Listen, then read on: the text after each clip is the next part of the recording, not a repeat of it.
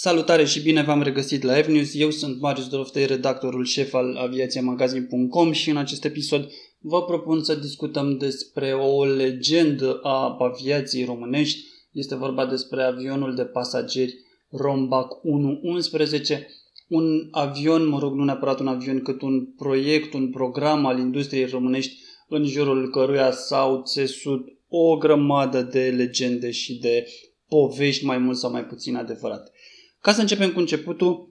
Romba cu 11 a luat naștere în 1979, atunci când dictatorul Nicolae Ceaușescu, aflat într-o vizită oficială în Marea Britanie, a semnat un contract uh, angajând România la uh, preluarea licenței uh, de construcție a avioanelor de tip BAC 111, avioane de producție britanică evident, avioane civile de transport pasageri, scurt curier, avioane care totuși aveau o vechime destul de apreciabilă în uh, industrie și care nu aveau în desfășurare, dacă pot să spun așa, niciun proiect major de uh, modernizare și o să revin la asta pe măsură ce avansăm în această poveste. Uh, s-a semnat un contract pentru, se spune, 82 de aparate. Autoritățile comuniste de la București estimau că 40 vor ajunge către operatorii naționali în speță Tarom și Romavia, iar 42 vor merge către export. Se ținteau la momentul respectiv uh, piețe cum ar fi cea din cele din Asia, acolo unde China părea că este mare jucător sau că va deveni un mare jucător odată cu creșterea economică, ce s-a confirmat ulterior, de ce să nu spunem asta. Uh, piețele din uh, Orientul Mijlociu, acolo unde România ar fi avut o o foarte bună imagine pentru că regimul Ceaușescu reușise să se impună acolo între ceilalți dictatori din Orient și să-și creeze o imagine de stat cu care se poate lucra și cu care se poate colabora inclusiv pe aceste aspecte comerciale. Și de ce să nu spunem și asta, se viza intrarea unei platforme de transport uh, aerian de pasageri occidentală pe această piață ultra închisă din ceea ce însemna cortina de fier, pentru că trebuie să spunem că nu exista niciun avion de pasageri reactiv în statele din uh, această cortină de fier din lagărul comunist care să nu fie produs de Uniunea Sovietică. România a devenit uh, la momentul respectiv primul și a rămas singurul stat din sfera comunistă care producea avioane de pasageri reactive. Toate celelalte erau nevoite să importe și evident Uh, importau cel mai mult din Uniunea Sovietică, care avea tot interesul să-și vândă produsele în uh, statele, pe piețele acestora, acestea uh, sclave, de ce să nu le spunem așa, pentru că la un anumit nivel guvernele erau obligate să cumpere din Uniunea Sovietică pentru a-și păstra puterea. Revenind, a fost semnat acest contract.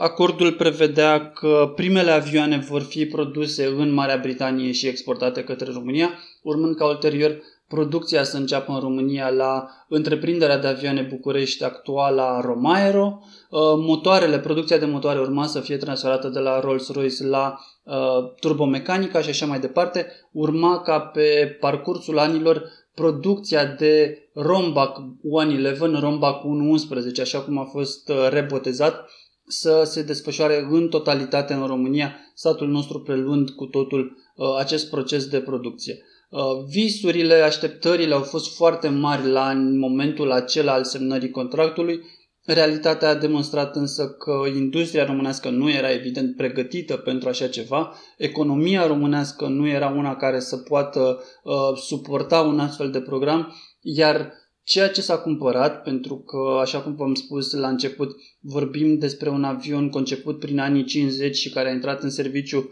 uh, prin anii 60, dacă nu mă înșel foarte tare, Ceea ce s-a cumpărat a fost o platformă veche care nu avea totuși un viitor foarte clar în industrie, fiind depășită de noile produse americane care intrau pe piață. Uh, Boeing 737 era concurentul direct al lui Bach 111. Evident, Boeing a venit cu capacitate mai mare, cu economie de combustibil considerabilă, cu motoare silențioase capabile să opereze de pe toate aeroporturile din lume Uh, și așa mai departe, cu un preț competitiv, de ce nu fiind un mare producător dintr-un mare stat, iar uh, BAC 111 a fost sufocat pe această piață și nu a putut face față. România a cumpărat așadar un program aproape mort la momentul respectiv, a încercat să-l resusciteze, dar din păcate nu a avut forța și nici cunoașterea sau priceperea sau cum vreți să-i spuneți de ce nu de a face acest lucru pentru că uh, era primul proiect de acest gen pe care îl adoptam, era primul proiect de o asemenea învergură care era desfășurat de România și evident experiența a lipsit cu desăvârșire, asta dublată de deciziile cu adevărat catastrofale luate de regimul comunist uh, până ansamblul său. Revenind la Baku 11, primele avioane au fost produse în Marea Britanie, ulterior producția a fost uh, transferată către România. Au fost construite, cred că, 9 avioane cu numărul 10 și numărul 11 rămase în, uh, într-un stadiu avansat de finalizare, dar nu au mai fost finalizate niciodată.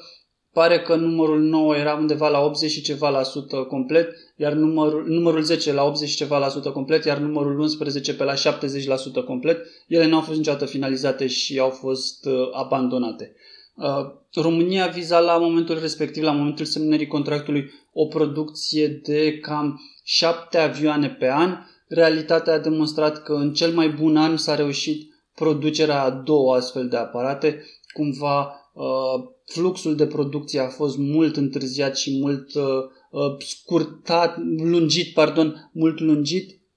și nu am reușit să devenim competitivi din acest punct de vedere. Uh, de asemenea, trebuie spus că avioanele nu erau chiar cele mai performante. Uh, deceniul 8 a fost unul foarte complicat pentru România, pentru economia României și pentru tot ce a însemnat acest, această industrie. S-a tăiat masiv de peste tot, de pe unde s-a putut, inclusiv din acest proiect care era cumva o ambiție personală a dictatorului Ceaușescu, iar rezultatele s-au văzut. Avioanele au ajuns în flota Tarom și în flota Romavia, cred că trei dintre ele au ajuns la Romavia și restul la Tarom. După căderea comunismului, ă, acestea au fost închiriate către diverse entități și au zburat încă ani buni. La un moment dat, după anii 90, s-a pus problema modernizării rombacului prin uh, remotorizarea lui, pentru că motorul a fost principala problemă a acestui program. Uh, nu s-a reușit din diverse motive. Unii acuză interese obscure, alții spun că industria românească și cei care au condus industria românească au fost pur și simplu incapabili să ia anumite decizii manageriale, decizii de uh, companie uh, la momentul la care a trebuit și astfel s-a ajuns ca proiectul să moară. Pentru că am ajuns la acest subiect, hai să vorbim puțin și despre ce a dus la decesul Rombacun 11. Am detaliat cumva, am trecut pe scurt printre motivele principale. Uh, vorbim despre o platformă veche ce avea nevoie de modernizare. O modernizare care n-a mai venit pentru că producătorul a renunțat cumva complet la acest proiect. Se vorbea că undeva prin anul 2004, după ce Airbus a preluat British Aerospace, care preluase uh, bacul, uh, acești Airbus a renunțat complet la patent la acest program, l-a oferit gratis, iar România nici atunci, mă rog, România, Romavia sau Ministerul Transporturilor sau oricine credeți că ar fi avut autoritate în acest domeniu, nu a reușit să preia uh, frâiele programului și să poată lucra pe acest uh, Rombac 11, care chiar dacă era vechi, ar fi putut probabil fi modernizat până la un anumit nivel pentru a se preta pe anumite piețe, mai ales în contextul în care uh, vorbim de avioane civile din ce în ce mai scumpe și ar fi fost posibil să scoatem un produs, poate o idee mai ieftin, poate nu. Uh, ideea este că nici măcar nu s-a încercat acest lucru. Mai departe, motoarele, vorbim de Rolls-Royce Spey, niște motoare vechi, chiar și pentru nivelul anilor 80, când au început să intre în vigoare uh, restricții destul de drastice în ceea ce privește zgomotul pe care îl făceau uh, avioanele civile. Uh, motoarele acestea Spey erau foarte zgomotoase și au început să fie interzise pe multe aeroporturi. Problema avionului era că avea nevoie de remotorizare. S-a vorbit despre remotorizare după anii 90, dar nu s-a concretizat nimic din motive care îmi scapă în momentul de față, din nou se vorbește mult și n-aș vrea să intru în speculații. Nu s-a reușit acest proces de remotorizare și dacă ar fi reușit, este foarte probabil că acest program de modernizare, de upgrade al motoarelor ar fi costat foarte mult, probabil mult mai mult decât ce ar fi permis România să investească într-un program care în anii 90 avea deja un viitor spre uh, zero, un viitor foarte sumbru. Nu știu cum ar fi reușit un astfel de aparat să reușească să se impună pe o piață pe care apăreau produse noi, produse moderne, produse care veneau cu prețuri competitive, prețuri date de companiile de leasing care ofereau condiții de finanțare avantajoase. Din nou, nu mi este clar, aș paria că și remotorizat Romba cu 11 nu ar fi reușit să facă față pe piață, probabil că ar fi putut fi utilizat în continuare de Tarom, dar nimic mai mult și nu cred că ar fi fost pe atât de eficient pe cât sunt aparatele moderne. Uh, și al treilea motiv mare, motiv al eșecului, a fost acela economic. România, oricât ne-am dorit noi să credem că este o țară bogată și care de toate, realitatea este că nu a fost niciodată o țară bogată, nu a avut niciodată resursele statelor majore, statelor mari care își permit să uh, facă investiții de ordinul miliardelor de dolari sau zecelor de miliarde sau sutelor de miliarde în programe din industria aerospațială nu a avut niciodată această forță financiară, cu atât mai mult în anii 80, atunci când uh, regimul comunist care conducea țara a impus restricții drastice pentru acel vis de a plăti toate datoriile către creditorii externi. Uh, s-a reușit plata datorilor, dar știm cu toții cu ce cost și pentru că am ajuns și la costuri,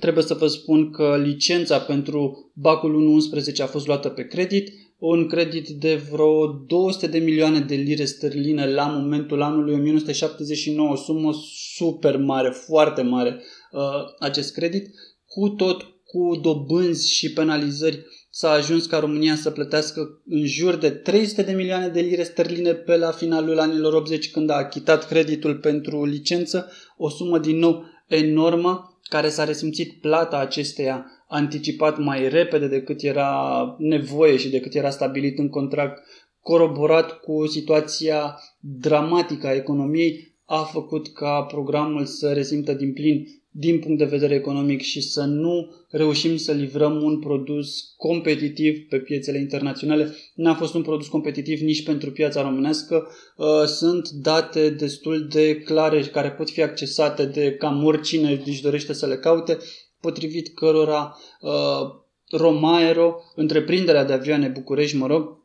a vândut avioane Bac, uh, Rombac 11 către Tarom și Romavia la sub preț. Practic, IAB vindea avioanele pe care le producea cu mai puțin bani decât costa compania să le producă. Era ceva de noaptea minții, ceva ce numai în regimuri dictatoriale cu economii controlate complet de stat se poate întâmpla și ceva ce arată că produsul pe care îl uh, fabricam, pe care îl aveam, nu era viabil din punct de vedere economic. Dacă Tarom și Romavia nu își permiteau să plătească prețul de producție, nu mai vorbim de profit aici, pentru aceste avioane este clar că un client extern care este orientat pe profit, care nu este uh, dependent de stat și susținut cu fonduri de la stat, așa cum a fost și este în continuare compania Tarom, uh, nu și-ar fi permis să cumpere acest avion și nu ar fi avut Uh, relevanță din punct de vedere economic pentru el să facă acest lucru. Trecând peste toate aceste probleme, fabricarea în țară a unor avioane uh, de transport pasagerii reactive este o mare realizare a industriei, chiar dacă vorbim despre un uh, program prin care s-a luat licența unui aparat care se afla în producție, asimilarea acestei producții în țară, aducerea în țară a specialiștilor, a tehnologiilor și așa mai departe, realizarea unui produs finit care a zburat fără incidente majore, trebuie să spunem și asta, chiar dacă flota de Romba cu 11 este una minusculă comparativ cu poate orice alt avion de pasageri din lume, orice altă familie de avioane de pasageri din lume, uh, această flotă mică nu a avut uh, incidente majore, ceea ce arată că munca depusă de specialiștii români de ce nu a fost una uh, foarte bună, una de calitate care ne-ar fi dat anumite perspective dacă investițiile în această industrie ar fi continuat. Cum ele nu au continuat, foarte mult din ce s-a învățat atunci, din ce s-a acumulat, s-a pierdut, s-a disipat către industria aeronautică din lumea întreagă, acolo unde au plecat inginerii și cei care au lucrat în companiile comuniste și au fost implicate în producția lui Rombac 111.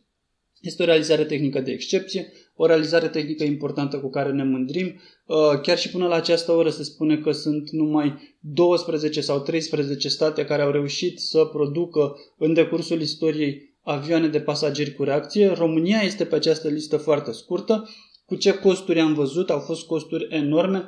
bani foarte mulți investiți, un capriciu al unui dictator transformat într-o realizare tehnică impresionantă, dar nimic mai mult de atât. Uh, eu sunt convins, dacă mă întrebați pe mine ca și nespecialist, dar ca un om care a citit și a scris foarte mult despre aviație în ultimii 15 ani,